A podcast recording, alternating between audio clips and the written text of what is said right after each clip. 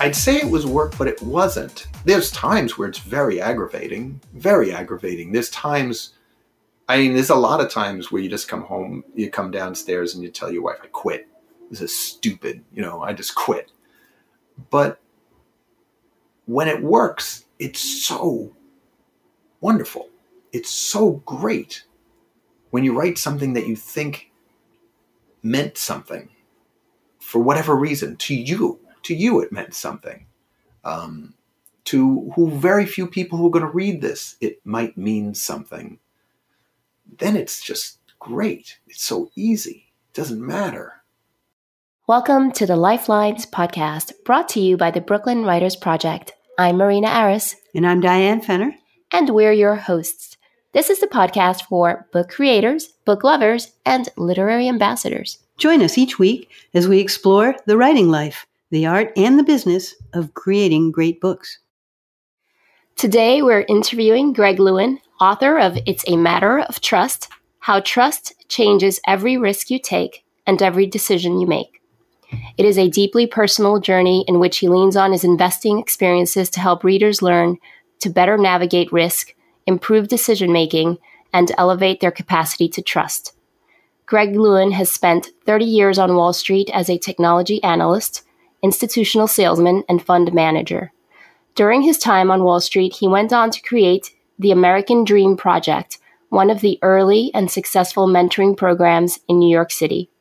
His work was honored by President George H.W. Bush for his service to the community, and he and his program were featured in the New York Times.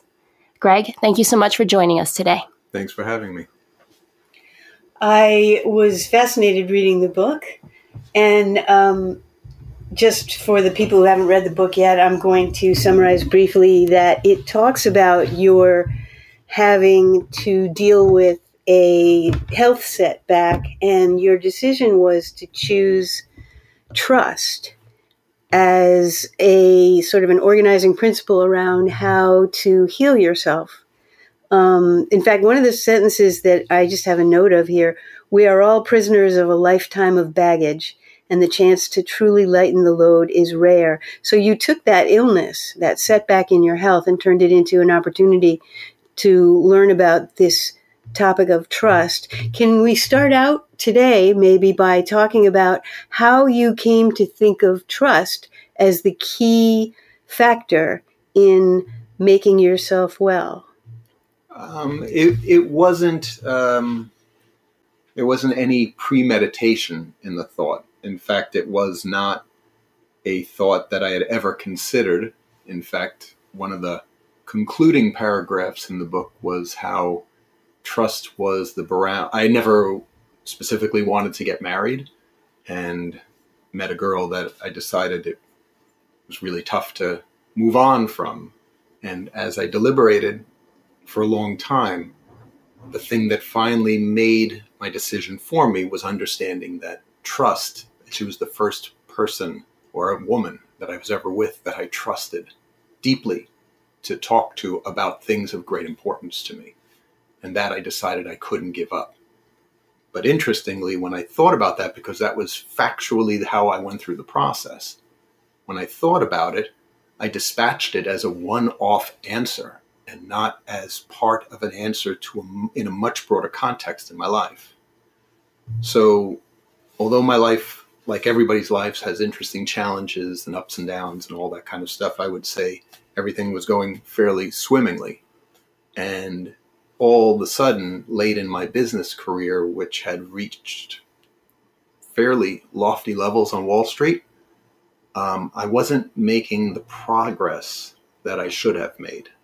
And I couldn't understand it because I was one of the top performing fund managers at one of the elite institutions on Wall Street. What do you mean by that progress, um, more um, specifically? Um, very specifically, I was up for partnership and I did not receive it when other people less qualified did. And I couldn't quite understand it because I was very respected, people well liked. Uh, I brought a lot of money into the firm, and my Wall Street's a numbers game. My numbers were better than everybody. So, what was it all about? And I realized later on as I started diagnosing the problem that it was matters of trust. I did not trust every single person I worked with, nor they me. It wasn't dislike, it's an entirely different idea. I came from a background that was mostly black, and if you weren't black, you were Italian from off the boat. You barely spoke English. And that two groups didn't work very well. So there was a ton of violence. In fact, back in another era, Walter Cronkite broadcast from our high school about violence in America using our high school as a backdrop because it was so violent and difficult. So, so do you feel that then your early uh, childhood or you know your experience growing up in a volatile environment impacted your sense of trust? Without so, a doubt. So yeah, I, I apologize. And Without, you didn't realize it. No, not at all. Right. But I was extremely resentful of. Uh, in our community, we were surrounded by, in some sides, by communities that were affluent, and and I so resented the privilege that was given of birth, the birthright, however one would speak of it. I saw it. I didn't experience it, but I saw it, and I didn't understand. You know, a lot of the kids I went to school with, uh, you know, needed assistance to get meals and things like that, and difficult environments at home. And I didn't understand or I couldn't appreciate why just one group was so different than another. And there was the resentments that, that built that never left. Um, that doesn't sound so different from many people, right? No, I, I don't think a, so. I a lot every, of us sure have grown up in that way. Grew up in their own circumstances, right? Everyone has its own circumstances, but come up with these dichotomies in their lives, challenges, bridges they have to cross. Um, that you do, but you don't really completely fully understand the difficulties of the attachments that you create. So I, I moved on from this environment, went to um, a competitive college where I was ill prepared, then got a job on Wall Street where I'd never heard of a stock or a bond at the time when I got the job, and saw people making all this money. And there's many parts of me that wanted to be part of that. And I did participate. But there were also many parts of me that couldn't stop being resentful. So, in fact, going back to the first question, I on Wall Street, it's in certainly in managing people's money, it's a numbers game. You know, some guys up 20%, someone's up 21, 21 wins, as long as everyone's ethical, which is clearly a challenge, but we won't we won't get into that subject at all. Right. Let's assume they were all ethical. Um, and um, and the 21 wins for all kinds of reasons. Customers are better served and all kinds of things. But when I built the the American Dream Project, my mentoring project, I spent 50% of my daily life at work working on the project. So I was not even at work half the time. But my performance better, was better. But I think people thought I wasn't one of them.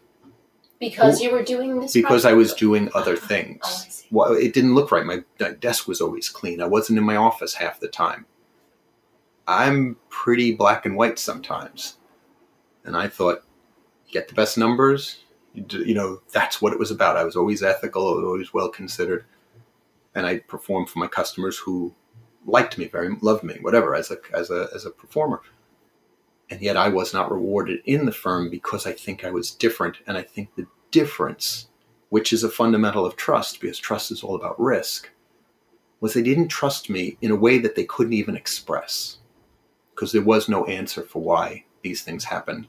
And I got very confused by it. I didn't understand. It was later on when, later on where I, when I stopped working before I wanted to stop working, partly because of me, because I couldn't find a, I couldn't find a partner that I could trust that I wanted to be in business on Wall Street because I harbored in so many of the things from my past that I couldn't completely let go. These people, both people were different to me. I was I was in Wall Street, but not. I was of a tough neighborhood, but not anymore. And the way I, my piece came in the program with the kids because I was building structures where they were working on in big organizations but I was I was up on 110th Street working with kids that I could talk to and I could be with that I cared about what happened to them. So the people in the firm saw you as some sort of an other, not a member of their group. I think so. I think that's the way I analyzed it. But then I went back. I apologize. Go ahead. No, sorry, and I'm I'm thinking about how you can translate that in a more universal way, meaning that is it then true, or does it make sense to think that most of us, when we have an issue with trust, it's because on some level either we don't fit in or others perceive us as not fitting in. Is that mm-hmm. kind of the the message that that you came to conclude? I think it's the, the, the, the interesting thing about trust is it's the broadest context of the human life. So if you read about the human life, it is so complex. We have inherited traits and genes and biology, right? We have acquired characteristics from our mothers and our fathers and their mothers and fathers and how they were raised and brothers and sisters. Was I born in New York City or North Carolina? You know, all of these things, these broad contexts, we have predispositions to health, we have predispositions to um, anger, we have predispositions to depression. We have so many predispositions that create our broad human context.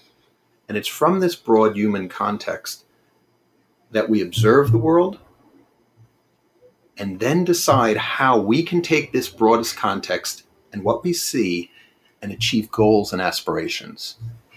And the magic of that whole thing is trust. It doesn't have a specific name. In the biology of, of human beings, there's a thing called the stress response. And the stress response we get when we see threats or even challenges or opportunities, and a whole biology kicks in. And and from that we get risk qua- equations and, and reward equations and all this kinds of stuff. But did you ever take a an exam when you were back in school and you see the answer, you know, A, B, C, D. You pick B. You know it's B, but you don't circle it. What do you do first? You look up at the ceiling for a second, right? Something's checking. Do I trust what I've come to the conclusion? Decision making is bridging uncertainty. Everything, if it's if it's not uncertain, then there's not a decision. Because if there is certainty, then it's simply a fact. It's not a decision, right? right. To get from here to that street, that is not a decision. I know it's the only way is up through that staircase. That's the only way I can get there. What gets us to bridge that uncertainty? It's when we think of it in the context of what we hope to achieve. And when we are thinking about things, a simple thing like getting across the block is not really much of an achievement. But when it is of great personal consequence and matter, voting in an election, we bridge the uncertainty with trust. So, trust is actually the catalyst from our human potential to our human possibility. So I just want to bring this into a more concrete level. Yeah, I know that. I towards- the, towards the end of the book, you started listing very specific techniques that you used. Right. You talked about charity work, and you talked about, um, I think you talked about meditation. yes. So, um, can you tell some stories about things that you did to build up the trust that was in the way of your goals? Actually, and just to to add to that quickly, Yeah. is is is the trust that we're talking about then beginning with oneself and then moving on to others, or because I imagine that right there are two levels of trust at play here, and so when you answer uh, Diane's question, I guess if you can uh, clarify. Well, those are both good questions. I I have to start with your question and then travel to your question. Um, nobody knows who I pointed to because this is a podcast. um, Keep the mystery. That's right, keep the mystery. But the most interesting thing about trust is it's all self referential. We think about it because it is truth that trust is the essence of all connection. And most people, if you write books, will write books on how do I judge whether I should trust you guys? How should I trust? It's always trusting the other. And what we mistake, actually, is it's really not about the other, it's about the self. And why is it about the self? because it's the predisposition to trust. So I call it my in house attorney. So I'm going to use a, I'll, I'll go to a, an example used in the book. If 10 people gave me 10 stocks to buy, and every one of them was a loser, and the 11th guy walks up and says, Greg, I have the best stock you've ever seen. Am I likely to buy it or not likely to buy it? Definitely not. Right. And let's say number 11 is the most trustworthy person you ever met by some kind of measure. Mhm. But it's not about him. It's just It's about, about what me. you had become used and habituated to. Right. If I want to hire a plumber for my house, and I think, and I'm going to have a party with the most elegant people ever imagined, I might look at every plumber that comes through. It might be tough, might be a big hurdle before I choose my plumber. If I'm renting an apartment, I'm moving out in a week, and I couldn't give a damn. First guy who walks on the is good enough for me. I'll trust you. Go ahead, fix it because I don't really care. It's about us. It's the hurdle rates we accept in our lives. We don't people. There's some objective qualifications. So to to segue to you, the question about therapies, Mhm. treatments, is what I realized in the process that it was understanding self hmm that was the far more powerful Sure. subject rather than understanding other. And that's where the book differentiates from other books because most books are figuring out how to figure out the other and fit him in with you. But if you're not prepared or predisposed, it doesn't matter how qualified, how attractive, how intelligent, it doesn't matter if I'm not predisposed to that. So meditation, things like that. It's a great thing to begin understanding your body. The beauty about trust again, have, I'm, I know I'm loquacious, so I, I don't know if that's a good thing or a That's a very good but thing. you'll you'll figure out what to do with it or do nothing with it.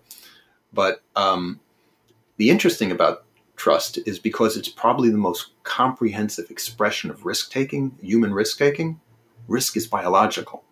Risk you feel, right?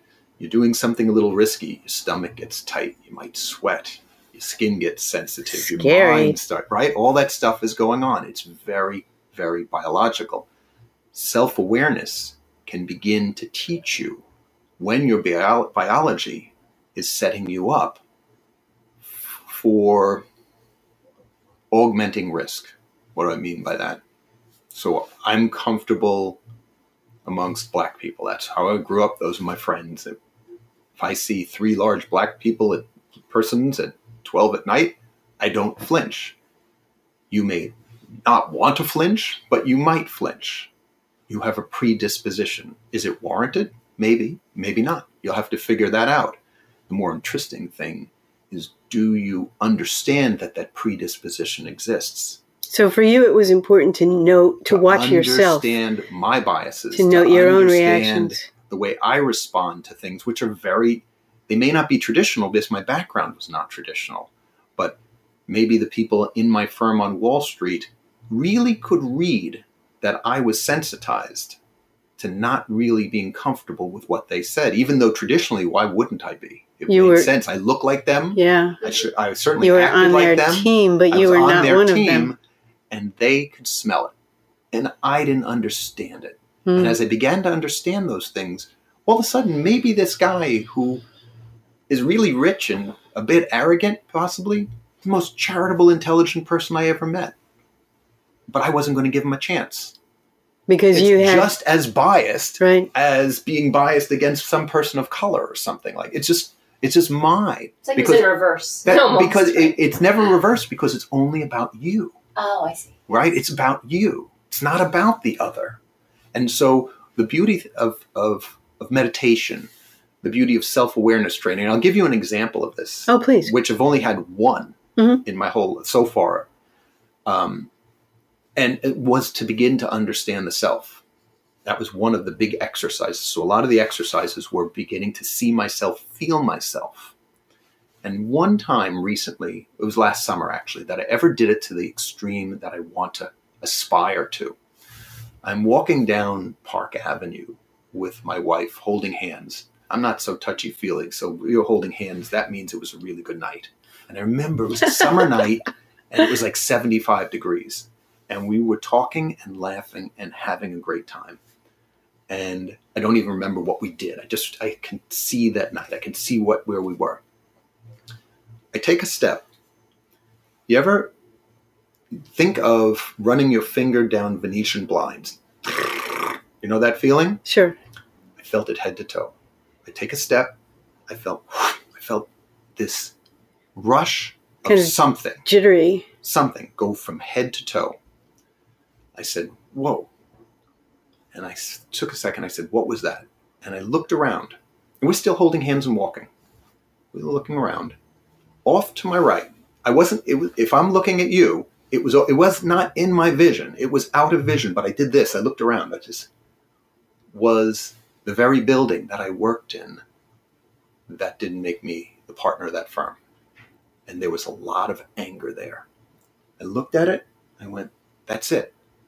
And I said, "I don't have to be angry about that anymore."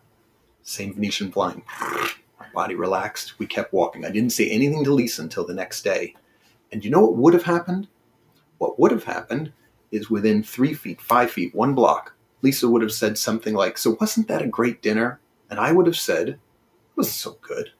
And she'd been totally taken aback. Do you ever say something you don't know why it came out? It doesn't make sense. You're listening to yourself say it and you're saying, Why did that happen? And there's a distinct biology. And it was the one time that I was so self aware that I was able to correct something. I don't know what that whole exercise took six seconds, one second, three seconds. And we had a wonderful night rather than a night that might have gone in a slightly different direction for no reason of hers or mine alone because I was completely unaware of it. That's where you can get to, which I can only, it's my own one experience. I'm, I'm holding on to it very dearly because that is what I aspire to, to understand my body so that my decisions to take risk, to trust, to make decisions that are the most important decisions in your life are so much more clear and uncluttered. And that's what the book is trying to get people to think about. Well, one of the exercises I thought was very interesting. Meditation is something that is becoming more and more Mm, a topic. But you had something called morning pages, which is where you said mm-hmm. that when you wake up, you start writing, then you don't read it and you throw it away. Yes. Isn't it like taking the Julia Cameron exercise? Have you heard of Don't the, know the that Artist Way? No. The Artist Way, written by Julia Cameron, is about well, one of her exercises is to write three uh, longhand pages every That's morning, morning pages. right? Those that's are the morning morning pages. pages. But it sounds like you do something else. I like. No, well, there's other things, but that's but that that's a process that we process so much in our dreams and in our night, and so you you you you're aware of it, right? There's so much going on. I, I forgot. I, I knew so much more about the biology of sleeping, which is very complex and very mis not misunderstood, not well understood scientifically yet. But some we rearrange all our memories when we're sleeping. It's really product product re, reproductive productive that we well, some days it's reproductive. it could too. be reproductive, that's right, but we actually reprioritize those things that are most important to us. And so there's it's going on in dreaming, it's going on in REM sleep. There's a lot of complexity going on. I don't understand it. I've read about it and I appreciate it. This is a way and of course, if you think about it, one could claim creativity. One of the seeds of creativity is how you organize your memory relative to your experience and observations. So if your brain is active in sleep, rearranging the seed of creativity, would it not be interesting to just hear what it has to say? And so this was a th- process that just sort of lets a little bit of it out each morning. But what was interesting to me was that you throw it away without Yes. reading it. Why Right. discard it? Yes, Right. that's interesting. you know, then you're getting there's I, I mentioned a couple of mentors, and one of them was a friend of mine, Al, and he's yeah, I'm a fourth degree black belt, and he's a jillionth degree, and we talked, but we were also more cerebral about it, not just physical about it, and so it's part of that spirit of no attachments, no attachments to anything. And I think there's a validity to that, although I'd be loath to express it intelligently on this podcast. So it's a way of sort of separating yourself from caring about the outcome of your actions. not caring but attaching Attaching, yes, I see that. You so there you've become aware of this knowledge, but it it's not that important to you. it's almost as if it serves you once you're done with it. You're like, you do it, It's you there allow though. yourself to go through that process of re- of seeing how you've rearranged something potentially, and then letting go of it. And then letting go of it, perhaps that's where you're gaining the most benefit. That's right, because you you you still have awareness of this information. It's just as walking down the street with Lisa, I was unaware that that still bothered me over there. It's there. So you're aspiring to get to a state where you are free of attachment. Uh, But he no, no, no. naturally. There are there are things that you choose to attach. I'm a, I'm I'm I'm aspiring to get to a place where I understand all my attachments, where I'm cognizant of them, so I can decide whether to dispatch with them or hold them consciously, rather than this is a, a big exercise. Most of our decision making, most of our choice, most of our trust is preconscious, and that comes from inherited qualities that we were just talking about a little bit before. So you're aspiring to to make it conscious. More so.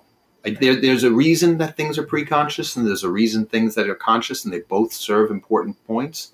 But I'd like to more um, rationally or cognitively choose more of what I'd like to process rather than being victim, rather than rather than submitting to a prejudice that I have not decided is a worthy prejudice to keep, uh, uh, or a bias that is worthy to keep, or a habit that is worthy to keep. I'd like to understand it a little bit more.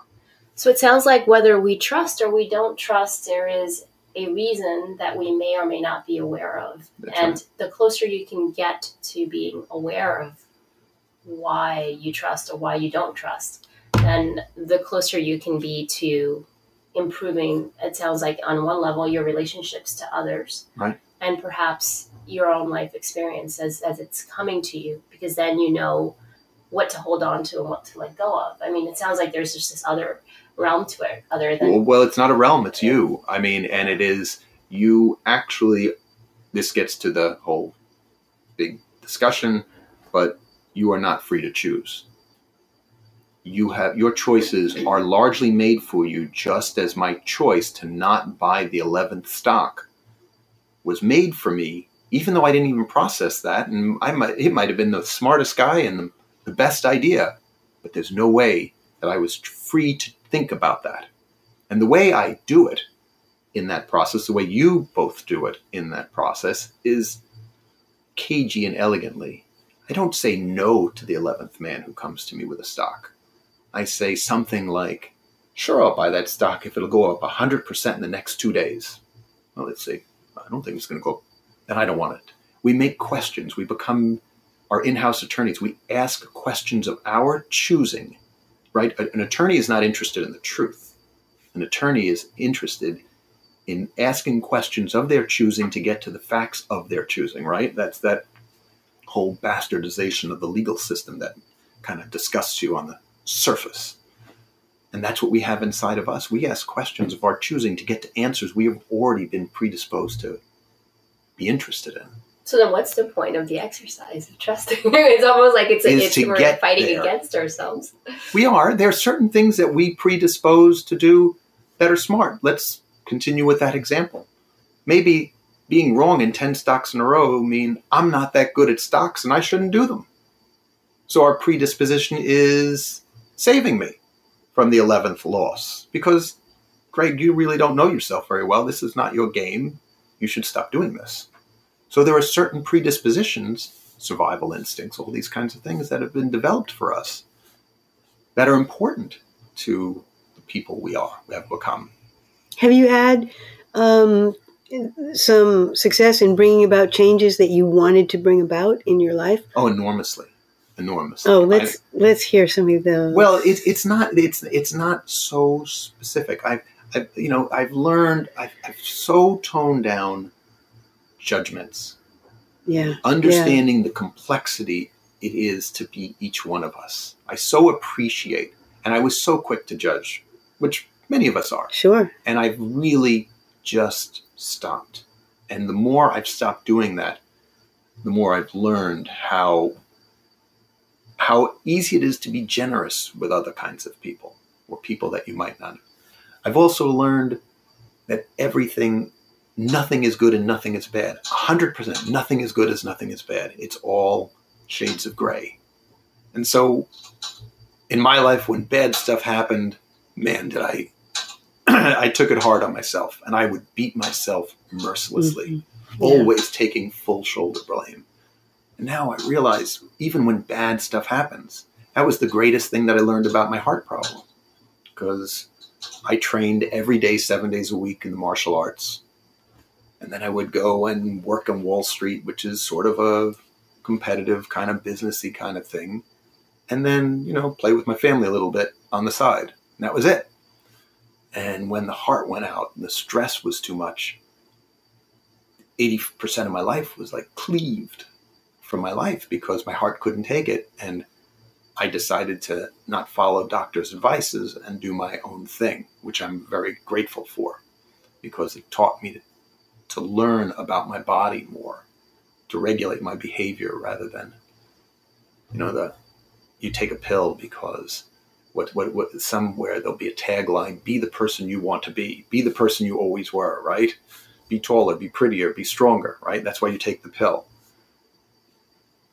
I've come to understand that, like, for instance, I have tons of friends who are athletes, and they're all breaking down because they fail to understand that 60 is different than 50, which is different than 40 and different than 30, and there's a reason for it. And so my heart regulates my activity, teaches me when I can be more aggressive in my practices and when I have to be more gentle and cerebral. And that is probably a very elegant passage for a physical person rather than remembering the physical person they were and holding on and attaching to that. Yeah. So there's, there's so many ways, you know, we could talk about cosmetic surgery, we could talk about all kinds of things that we do that are, are very difficult attachments when we understand them. And when we understand all those attachments, we understand a lot more about trust. And we understand a lot more about trust, we make better decisions. Well, and it sounds like ultimately you're happier. The first time I've ever been happy. That's pretty impressive. It's real, you know, and I don't mean that. I don't. Everything was always what's next, for for years, and now I'm completely comfortable with what is. I'm not always happy or anything. That would be awful. that would just be awful. I'm just saying I was a person that didn't spend a lot of time wasting time on being happy. Right. And because whatever was was you were, was done. You were very achievement oriented all the time, and so and my, my family was not that way. They hated that about me. They used to call me like, you know, like like uh, like a Nazi. Uh, you know, I mean, I come bleeding heart. We're so far to the left of bleeding heart. It's not even in the game. My family, and you know, there's a reason why we stayed in Westbury because that's where we should be. And um, you did not want to move up into the privileged area. We didn't want to do anything. You know, mm. we wanted to stay there, and that's where you're supposed to be, mm-hmm. and you're supposed to be helping. You're supposed to be, you know, where's and my, you know, I wrote about it in the book. My mother was like marching orders, you know, and so it was it was interesting. They they they did not breed this this competitive, angry, aggressive, sort of negative attitude, uh, never enough person. That was not from the way I was taught or bred or anything. It was fascinating. But, yeah, and it's it's interesting because in the book you you specifically state that it's not a memoir, and yet you you paint a rather I think endearing and honest um, portrayal of your father and mm. and and their experience um, in starting a business during a time when they weren't financially really in a good position. Right. Um, and and I just find that interesting because it, it seems like you go through a very personal journey on the page. Mm-hmm. It's about you, it's about growth, it's about acknowledging so many different things that you've gone through to get to where you are.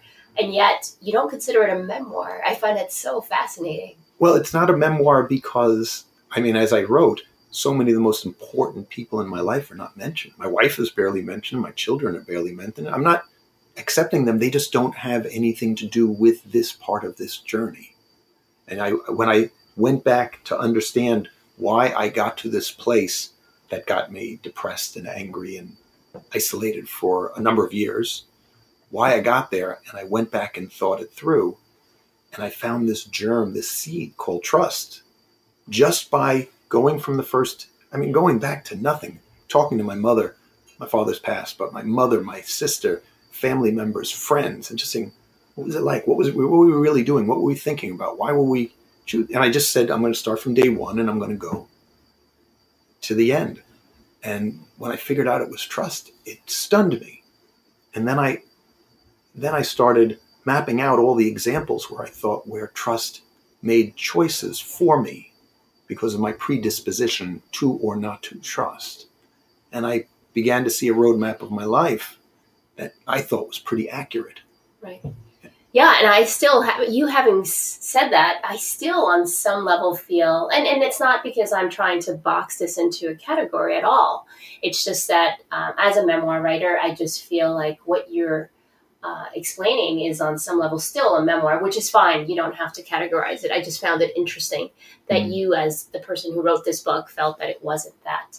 Um, but if, if it's okay, I'd like to segue a little bit into the process that, you know, this process that you went through right. to get to where you just said. You said you had a road, you got to a roadmap, you were able to identify trust as the thing that you wanted to write about.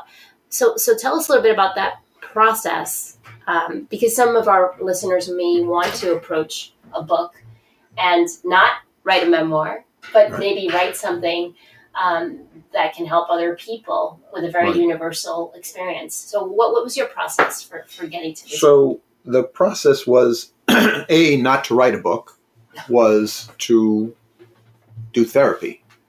And when you are uh, depressed or sad or lonely, um, it's um, being with other people is difficult, and so you become very isolated because you you're very fearful. You're very it's it's you feel very vulnerable, and fortunately,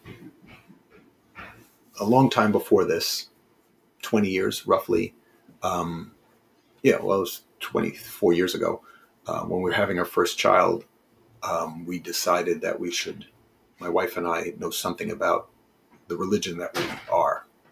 And because neither of us were brought with any background in that, of any, and so we started taking courses on theology, and um, that led to all kinds of different scientific pursuits for me. So we used to read the same books. We'd hand the books over, and we'd share them. And soon thereafter, my wife decided everything I read is so boring that it's insane and she wanted no part of it. But this stuff just really attached to me. And I've been reading theological and science and biological and psychological texts for years. And I just love it. Just fascinating. Just trying to figure out is there a God? What does it mean by a soul? All those kinds of, you know, questions that are imponderable. So it sounds like the first step is curiosity and learning. Right. Self learning. So when I decided to not to care about life again because there's a pro- time to you that you want to punish yourself and not care when you're depressed the easy first step was get back to reading and because of my nature the reading had to be very specific to understand why this had happened that was the first sets of readings that i selected and so because what i read is above my iq i have to take notes that's just the way it is because I, well, it'll just come out in one year, out the other. These things that I'm reading, reading texts that I really don't belong, I shouldn't be reading.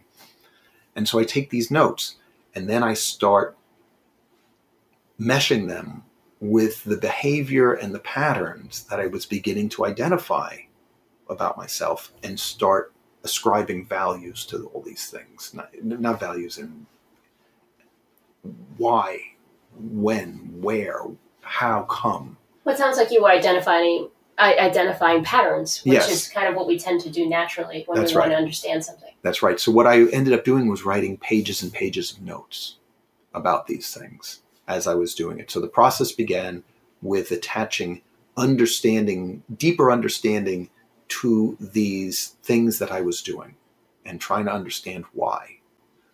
And and as I read the notes, they started sequencing kind of in an interesting way because each part of my life had different challenges and different elements and different things to you know for this composite that I was building and I would take notes on these books that I was reading and apply them and and when I got to a new area I'd say gee then I have to read about biology now or I have to read about psychology now and and I would take those notes and then I'd bring them back to the earlier stages and I was starting to get these more elaborate interesting patterns that I thought made sense to me and were you? Did you stop working, or had you? Were you no longer working at that? Point? Yeah. Well, that was well. The two things that happened was um, was I stopped working when I was fifty two. I think was the number, and I just couldn't find an interesting partner to work with anymore. I really, really, what the issue was, I just couldn't trust anybody on Wall Street, and every time I'd interview for another thing, I'd say, "Nah, I don't want to do this."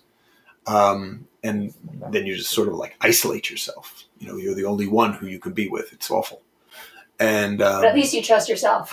right. Too much. There was way too much of that going on, and um, and so that, and then it was just coincident with that that I hit this tree going pretty fast skiing, and that took my heart out in this big concussion I had. And so all of a sudden, that's what I was saying. My physical self and my work self were cleaved from my body on the same month, whatever it was, at the same time, and I just fell off a cliff. I said, you know, what's the point now? You know, why why am I here? You know, I just don't see it. And so I went back. You know, my friend convinced me that you're here. Don't fucking give it away, and go figure it out. And so I applied what I do well, which is think and analyze and and be dogmatic and unyielding. And it took a long, long time to learn how to be truthful with yourself. You had to find these things. The opening quote blew me away of the book. I because I just and I, it said, you know, I was talking to some very smart friend of mine in the money management business, you know, I don't have a style. Oh, yes, you do. It's Greg against the world. Right. Well, that came to me two years into the book, that quote. I hadn't seen the guy for five years. After I wrote that quote down, a friend of mine, Danny Katz, calls, my best friend. He calls, who's not in the book. He's my oldest best friend. We were born together, talk almost every day. And he calls me up right after I found that quote and he said, I just met Rieger on the street. We're going to have dinner. You want to join us? I went, you know, I just, I, this quote came out of the nowhere. And, and I said, and I, when I saw him at dinner, I said, did you say this to me? He said, yeah, I remember saying that to you. And I did.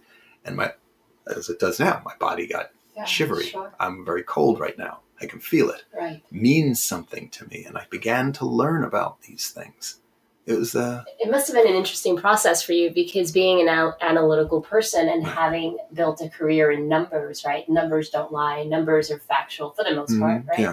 and all of a sudden you're faced with dealing with emotions and these very abstract human experiences mm-hmm. that must have been quite challenging but it sounds like you put in the work yeah but and, it's it's barely begun I, I was just out to dinner with a friend of mine a month ago and he's amongst the smartest people i've ever met and he said, "You always." I, we were talking about things, and he knows that I went through some troubles. And he said, "You always fascinated me." And I said, "Why would I fascinate you? You're the, you're the smart guy." And he said, "He said I." So much of what you do makes no sense to me. And one of the things he said is, "You're just so comfortable with yourself." And I said, "I don't think I'm very comfortable with yourself." He said, "You're writing a book to try to figure out trust." I don't have any friends who would take on a subject like that. That's so you. Right. You know, that, that you're right, that you think you found something that no one's ever seen before on a subject like that. And I said, it's kind of odd. It's true because that's the only thing that interests me. I was, I've had trouble, even though I do charitable work all the time because I feel it's part of my soul. I have trouble doing charitable work when I can't understand how it can, can't save everyone. Like when I did this project, I understood that this could save everyone. And then I'm really at my in my element because I just have trouble with scope. I don't see a boundary ever. I mean, I know I'm not the smartest guy or anything like that, but I know I have a, like a certain ability that I can apply myself to. I still have what what the point of me saying these things is is I'm learning like this guy said this to me last week. I didn't understand any of that about myself. I didn't see myself that way. There's so much more to learn. And until I can strip these layers down, my ability to trust is in some case cornered. It's it's it's bracketed. It's not what it may or may not be. You see this as useful in other people's lives. And the reason I ask that is because we know on the broader political scene that forming groups, having strong identities, making everyone who's not in your group into an other, Huge. not trusting, um, seems to be a pretty hot topic right now. It seems to be probably driving us in ways that are more extreme than they ever have been. Right. I just wonder if you've generalized this beyond yourself to other people and if you've thought in terms of what kind of good it would do, or if you've thought in terms of how necessary it is at this point in time. There's probably nothing that better defines our dilemma than the fact that the first instinct is to us and them all over the place. It creates these divisions that we see everywhere. The you know there's a huge caricature going on in Washington that is everything that we understand that's bad. That's why that is why in the therapy section charity is so terribly important because it's like a energy boost for the empathetic self. It's, Right. a, it's a different way of understanding the self, and that's what you know. The whole, the whole you know anomaly that I mentioned that everybody could have their reason, but the reason why everybody's feeling so isolated and lonely, mostly young people, is because they've lost all of the sensations that are the gateway to trust: touch, smell, feel, you know we don't that doesn't come through facebook. That doesn't come through an internet connection. We've lost these things these these are the things that are the building block. That's the first building block of trust after that we'll go into all kinds of scope of self and other to understand. So yeah discussing about charitable charitable work it's the it's it's it's the only thing that that sensitizes us to being the human beings that we were, that we need to be, that are not separated by labels that are constructed by typically leaders who want to create divisions and and advance themselves competitively. There are a lot of religious overtones in a way. I don't know if you think of yourself as being on any sort of spiritual quest, but you talk about, you know, finding happiness Right. through self awareness and meditation, which is kind of an Eastern religious thread, and you talk about charitable work and trust, which is kind of a Christian thread. Sure. Um, do you think of this as a spiritual quest? I don't I don't think of it as a quest by any means, but you know I, I just had a meeting with a well-known rabbi two weeks ago because it, I woke up one morning, morning pages, and um, I realized that all of the Western world is predicated Western theological world is predicated on trust, and so if you want to go down this little rabbit hole, if we know Bible, Christian Bible, Jewish Bible, even Islamic to a degree. Um, we begin with what I call children's stories Garden of Eden, Noah's Ark. They happen to be in many different uh, religious philosophies.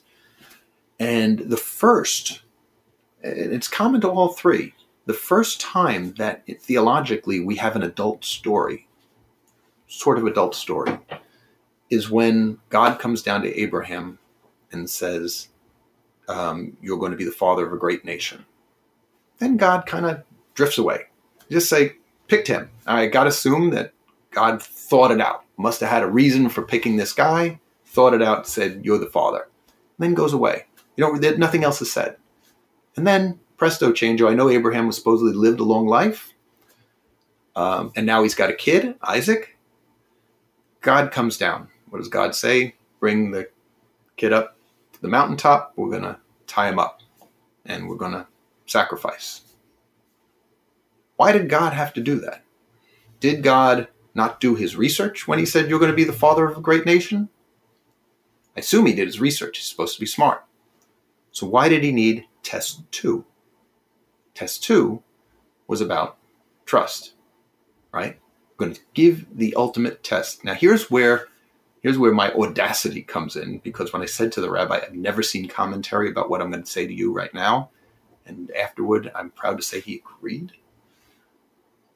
I said, Do you realize that that test was not a test of Abraham? It was a test of God. Because if Abraham was allowed to kill his son as a father, I guarantee you he would never trust God. So God gained Abraham's trust in that act, as Oh. well as Abraham gaining God's trust.